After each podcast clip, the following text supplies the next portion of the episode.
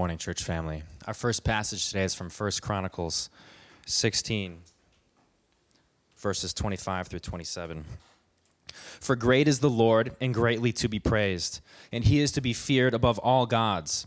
For all the gods of all the peoples are worthless idols, but the Lord made the heavens. Splendor and majesty are before him, strength and joy are in his place. Our second passage will be coming from Jeremiah chapters 31, verse 13.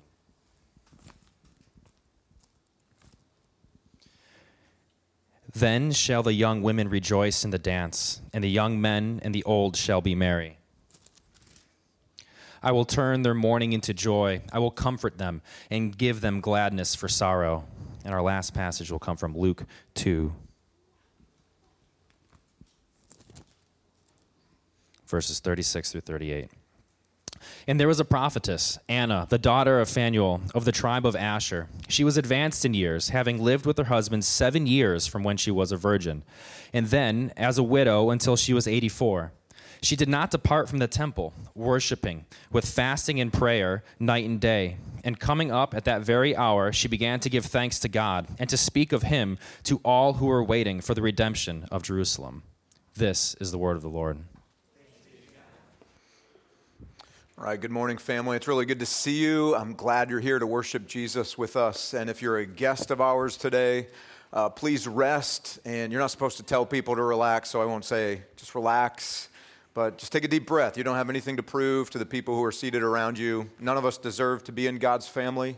We were all strangers to God's promises, and He pursued us, showed us kindness, and gave us a seat at the table. So, uh, you belong here just as much as the rest of us. So just take a deep breath and rest. Let me pray, and we will get right down to work. Father in heaven, hallowed be your name. Your kingdom come, and your will be done on earth as it is in heaven. Father, may your kingdom come and your will be done here in Okinawa, and here in this room, and here in my own heart and in the hearts of all those seated in here. I pray that you would align the desires of our hearts with the beauty of your kingdom and your will as our King. We pray that you would give us today the bread that our souls need to be satisfied and full of joy. We pray that you would lead us away from temptation because you know how quick our feet are to run towards temptation. We pray that you would deliver us from evil. Father, we pray that you would lead us to forgive as generously as we've been forgiven in Jesus. And Father, just as importantly, I pray that you would remind us this morning, though this last week we have thought and lived like ours is the kingdom and the power and the glory, I pray that you would remind us that yours is the kingdom and the power and the glory forever. And we pray this in the name of Jesus. Amen. Amen. All right, so we're halfway through our Advent series, which you know by now our theme is waiting for the light to dispel the darkness of night.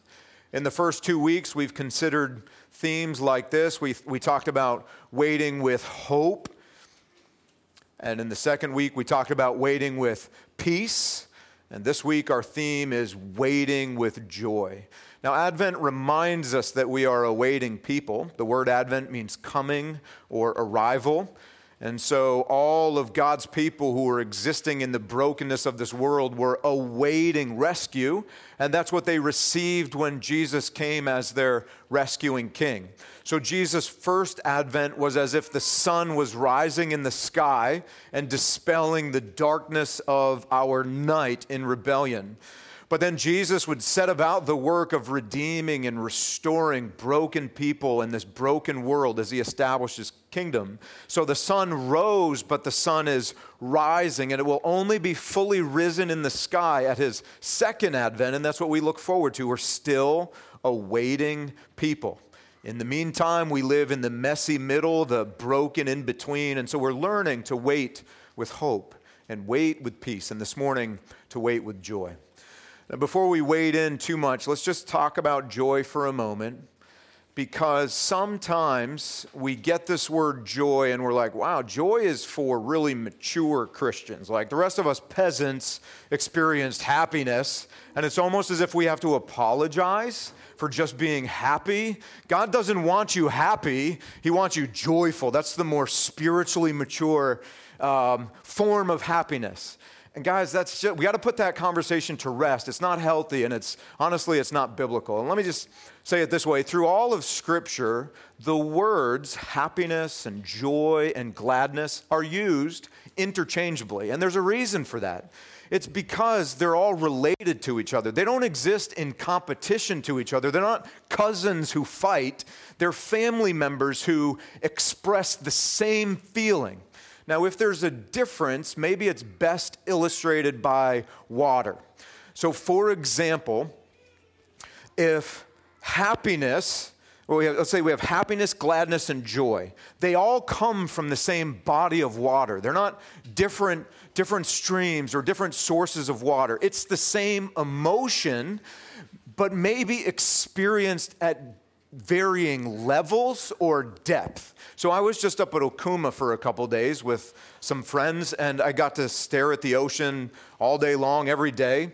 And let's call happiness the water that's lapping up on the shore. That's happiness. It's still the same clean, cold, refreshing water, but it's not super deep. So it's really subject to the environments around it, right? Happiness might be here and it's beautiful, but then it might be gone because it might get swept out with the tide. Or maybe a typhoon comes along and just rips the water hundreds of meters from the shore, right? Circumstantially, our happiness can just come and go and ebb and flow. And now we have the pumice, right? Where happiness is just straight up covered over or buried, right?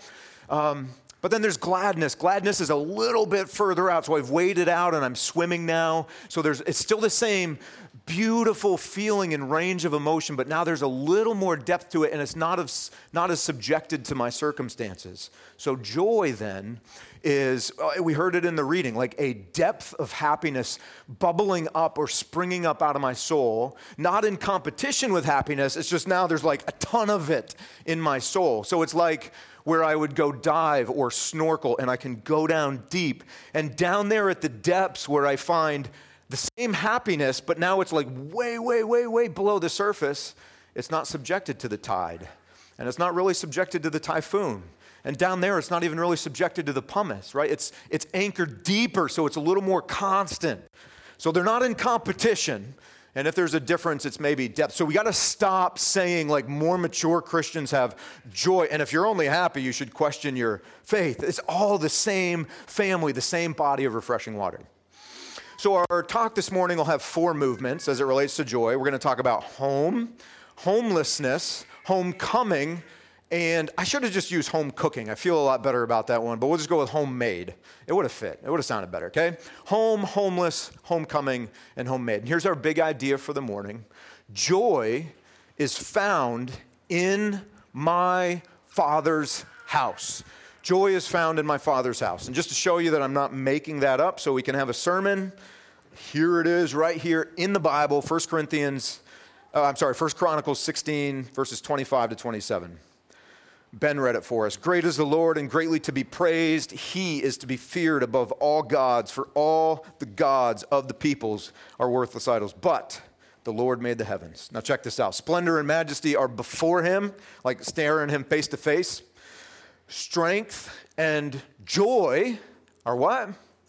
In his place. Now, that word place simply means house. Wherever my father's dwelling place is, his place, his home, that's where joy is found. Now, let that sink in for a minute.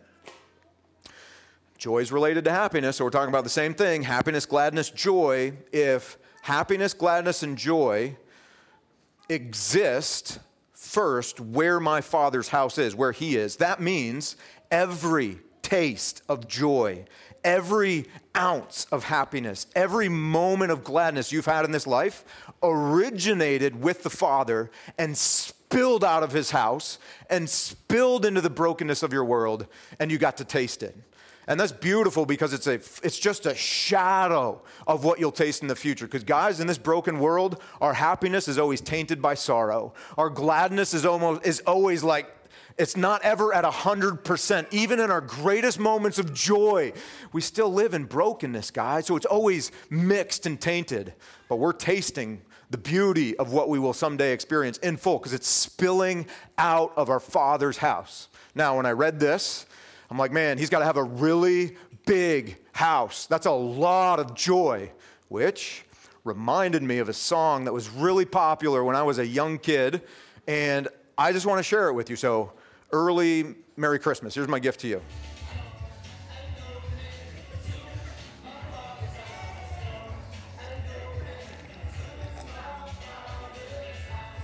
The big house.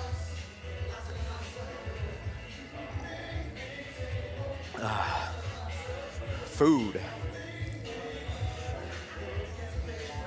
Football. What'd you say? Baseball. Yeah, that's true. Ba- uh, so, beautiful song. Not a ton of theological depth, but that's okay. Not every song needs to be a home run. Like, it taught me one thing as a kid. My dad has a big house.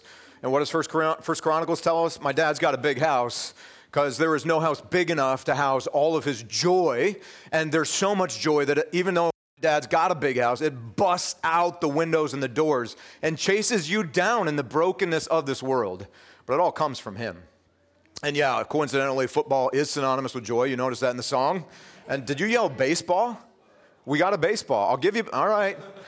So just publicly acknowledge Jason is a Braves fan, and they did, they did happen to win the World Series. But most years for you, dog, it's been sorrow, not joy. So let's just let the record show. The record show. Um, so, two reasons this is good news for us, guys. The first reason is this joy has a street address.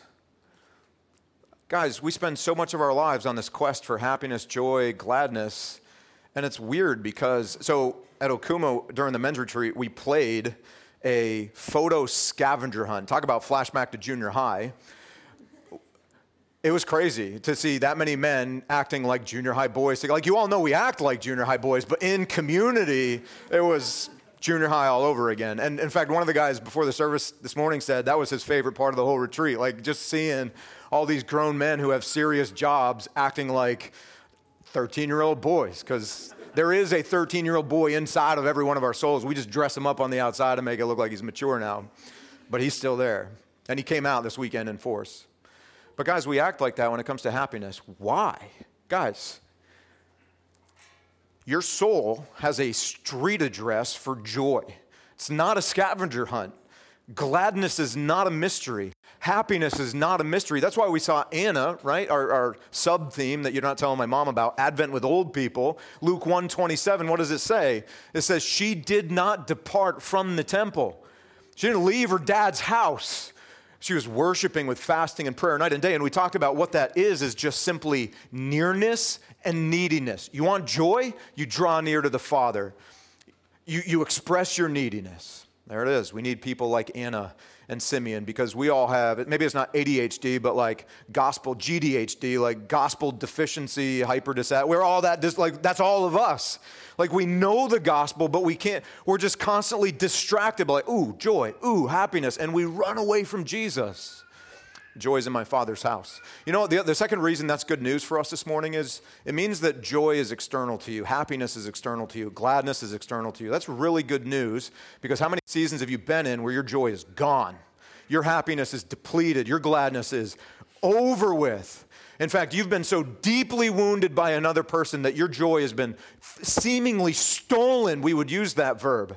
The good news of this is, even though somebody may steal it for a season, they can't steal it forever because joy is not dependent upon you and doesn't exist within you. You can't renew it. it. The Father has it and it spills out of His house. So take hope. If your joy is gone, the Father's got plenty more. And he will turn your mourning into dancing and your sorrow into gladness. Take heart. That's good news for us. And it also frees us because when we forget that and we think joy is internal, you know how much pressure we place on people and things to make me happy? So your spouse bears the full burden. And if they can't satisfy, that must be the problem. I will be joyful with a different spouse, a different career, a different boyfriend, different girlfriend, relational status, church, fill in the blank. We load all the pressure for our happiness happiness on other people. That's a weight they can't bear because they're not created to bear it because all joy originates with the Father and spills out of his house. You want to be glad, you want to be happy, you want to be joyful, you draw near, you express need, okay? Home. Unfortunately, though, the story of the Bible tells a homeless story, going all the way back to our first parents, Adam and Eve. They rebelled against God. They ceased finding happiness in the Father's house, if you will, in his place. And so they were driven out. They were separated from the Father. So they became joyless. And all of Scripture tells that story. We could look at God's people in the wilderness. Remember when he rescued them from Egypt and he was taking them to the promised land? They could have been there in weeks, months, maybe. How many years? 40. Is that not our lives? Wandering, searching, right? Maybe a better metaphor would be, for example, would be the prodigal son. At home with the father, full gladness right there. He chooses to leave, right? He chooses to leave and go find his own joy. And what happens? what happens to him? He steps out from the Father's will. He leaves his Father's front door, and that's the last day he, he knows full gladness until he comes back down, back home. Every step he takes away from the Father's house is a depletion of his joy to the point that all he could do was pimp his soul out in hopes that he would get joy. He would give himself here, he would sell a piece of himself there, he would sacrifice a piece there, he would violate himself there. Just give me hope, give me joy, and it would be further depleted. And if Pimping makes you uncomfortable, maybe panhandling. We can use he was just that's all he's got though. Pimping or panhandling for joy, and it's not going to be found away from the Father's house until what? The Bible says he came to his senses and he walked back home. He confessed. He says, Dad, I'm no longer worthy to be your son. And his father pulls him in. And what does he do? What do you do in a joyful house? You throw a party. And he got a party for his homecoming. Homeless.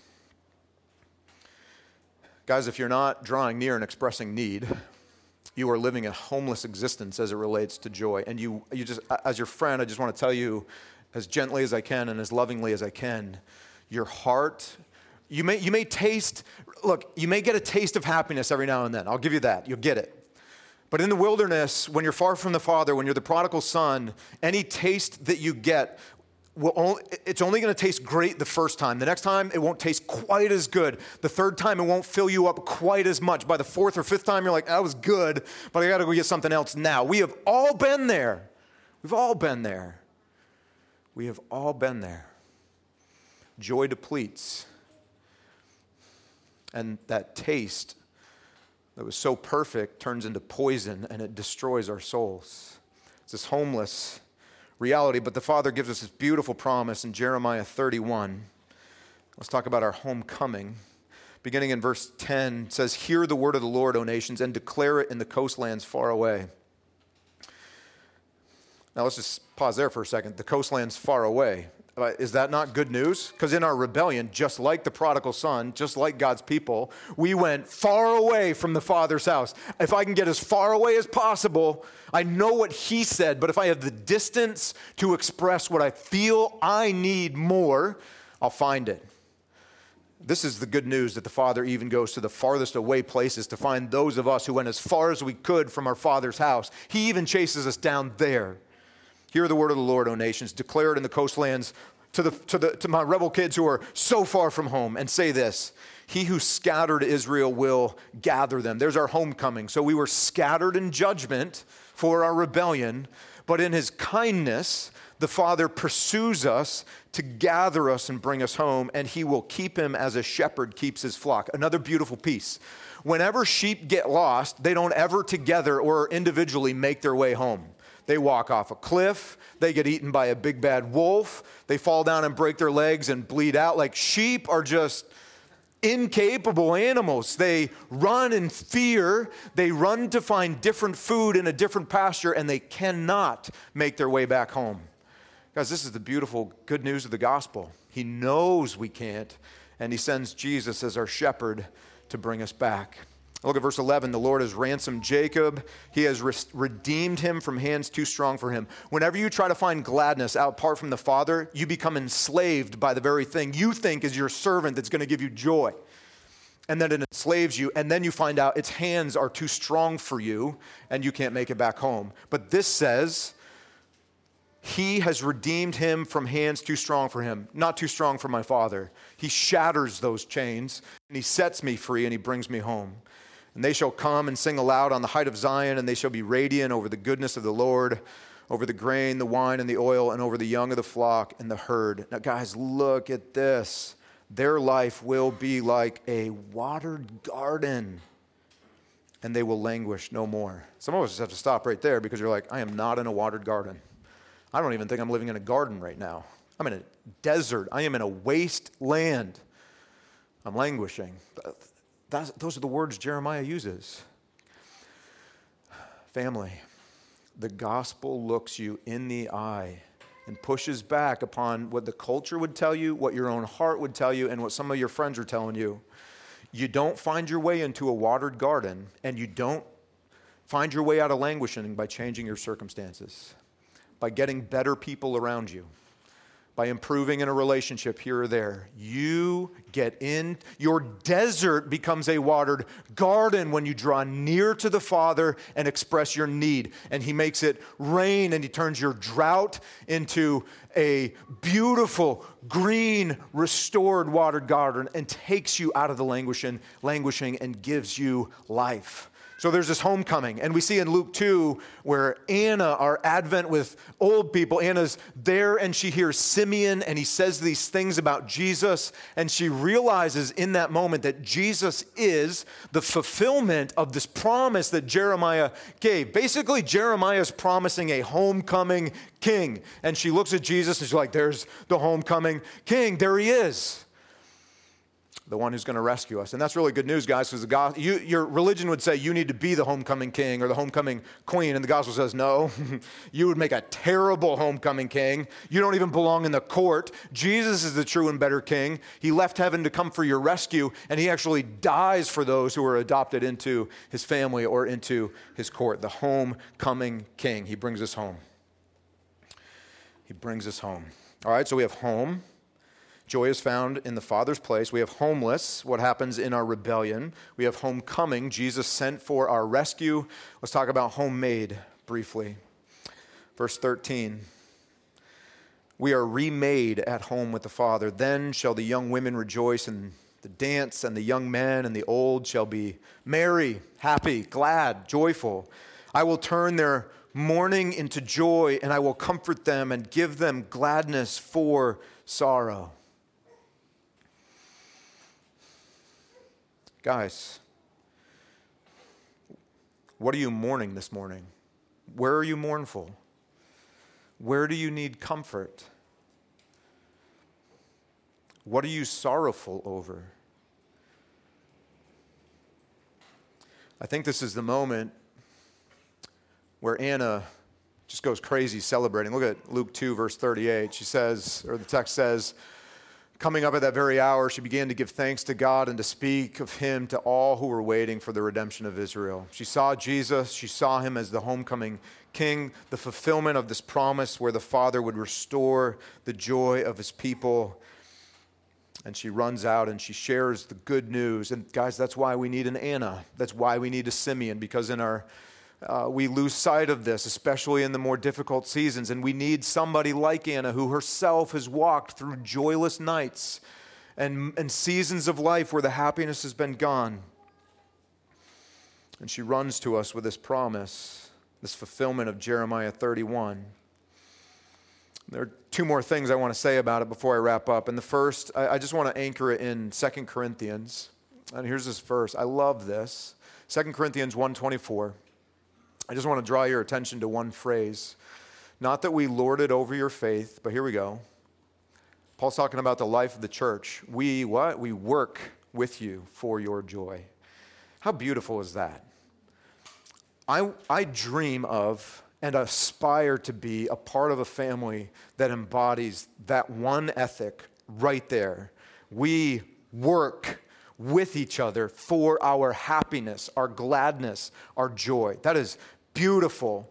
And standing against the backdrop of so many broken church cultures, how incredibly winsome and life giving and beautiful would that be? I got a taste of it this weekend where 30 plus men from our church family were gathered at Okuma and were committed to that ethic. In fact, I saw it lived out around the fire where there would be moments of silence because it was all men around the fire. And we were totally cool with sustained, long, soulful moments of silence. It was beautiful. It was beautiful. But every once in a while, somebody would break the silence and they would confess a sin or they would pour out a burden. I'm telling you guys, just pour it out. And you know what they were met with? A warm embrace, an affirming word. Not guilt, not shame, not condemnation, mercy and the gospel and the kindness of our Father and help and encouragement and the freedom to cry or the freedom to be honest. I saw that embodied and it filled me with so much gladness. It's possible. It'll always be imperfectly expressed, guys, but it's doable. We can be that family. Our resolve can simply be we will work for each other's joy. And how freeing is that? You don't have to fake the joy. Don't fake it in here. It's the acknowledgement that we all work. It's work. Jesus worked for it, and we work by drawing near and expressing need. And in seasons where your joy has been exhausted, I don't condemn you for it, and I don't shame you for being away from the Father. I pursue you, and I sit with you, and I empathize, and I listen, and I encourage, and I cry with you. I'm working with you for your gladness. That's what we do, guys. That's who we are. That is who the Father calls us to be, and it's beautiful. All right, I got to wrap. There's one more thing I wanted to say. Um, every Christmas, uh, my family's routine, your routine's great. Here's just my family's routine. Stop, we would go to bed, sleep, Christmas Eve, sometime after we fell asleep, my mom would place the stockings at the foot of our, foot of our bed we it was free game on the stockings. We could wake up and we could go to town. So we'd unwrap all the things. We would eat anything we thought was edible. So back then you had the you had the wax candy teeth. Nobody tracking that? All right, the wax candy, nasty but edible. So we'd eat that. You know what was the best edible thing? Well, you get the candy cane, you get some other candy and stuff like that.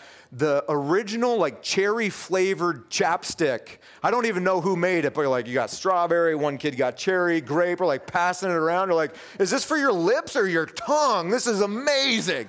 So we'd eat that. And then we'd go out to do the presents, right? And so we didn't have a lot of money, not a ton of presents, but they sat out there all December, and my dad, my dad, very orderly. So we'd come out, and he would be led by the Spirit. I'm not sure which spirit that morning, but a spirit like he would pick the kid, he would hand that child the present. The rest of us waited. We unwrapped in orderly ways. Um, we celebrated the gift, and then collectively as a family, we pick up every shred of paper, we put it in a bag, and we get back in position and we wait. And that was like five hours later, we've unwrapped all seven presents. Here's the last thing I want to say about joy, guys we think, we think, okay, dad's got good gifts for us but we've got to give him something in return. So I'm going to go to church and I'm expecting a good gift from my dad, but I'm going to wrap this thing up and I'm going to I'm going to mean it this time and I'm going to I'm really going to go and participate and write notes and sing loud and I'm going to give him this gift cuz I love him. Or this week, I'm going to change this and I'm going to do better there. And I, watch this. I'm going to wrap this gift up so beautifully and give it to him and I'll make my dad's heart so glad. That's religion, guys. That's not the gospel. You know what we just heard about joy and the beauty of the gospel is? You wrap up your sorrow and you wrap up your shame and you wrap up your guilt and you wrap up your brokenness. You want your father's heart to be glad? You give him the most broken, shameful, hideous, hidden piece of your soul. You bring him and you tell him, My soul is starving for happiness. You give him the broken, most poorly wrapped gift you have have. And he smiles. And he's like, That's my boy. That's my girl. Now watch this. And he gives you the biggest present you would ever receive. And it is just joy pouring out of the doors of his house and filling your heart. He will turn your mourning into dancing and your sorrow into gladness. And guys, we all need comfort. And that's the promise in Jeremiah 31, dog. I will comfort your soul. Guys, that's the beauty of the gospel. And some of us are hurting this morning. So let's not be religious about it. Let's not be fake. I know I get a little bit, I'm sorry, I just got a little loud and stuff. Let's bring it back down a notch so we can be present with each other and be real, okay? There's sorrow in the room. There's, there's hurting. And look, all of that is linked to unfaithfulness. Either I have been unfaithful and wandered from the Father, so now instead of joy, I know sorrow, or it's not all your fault there are people in our lives who have been unfaithful to God, and their unfaithfulness has deeply wounded me. Okay, so it's both.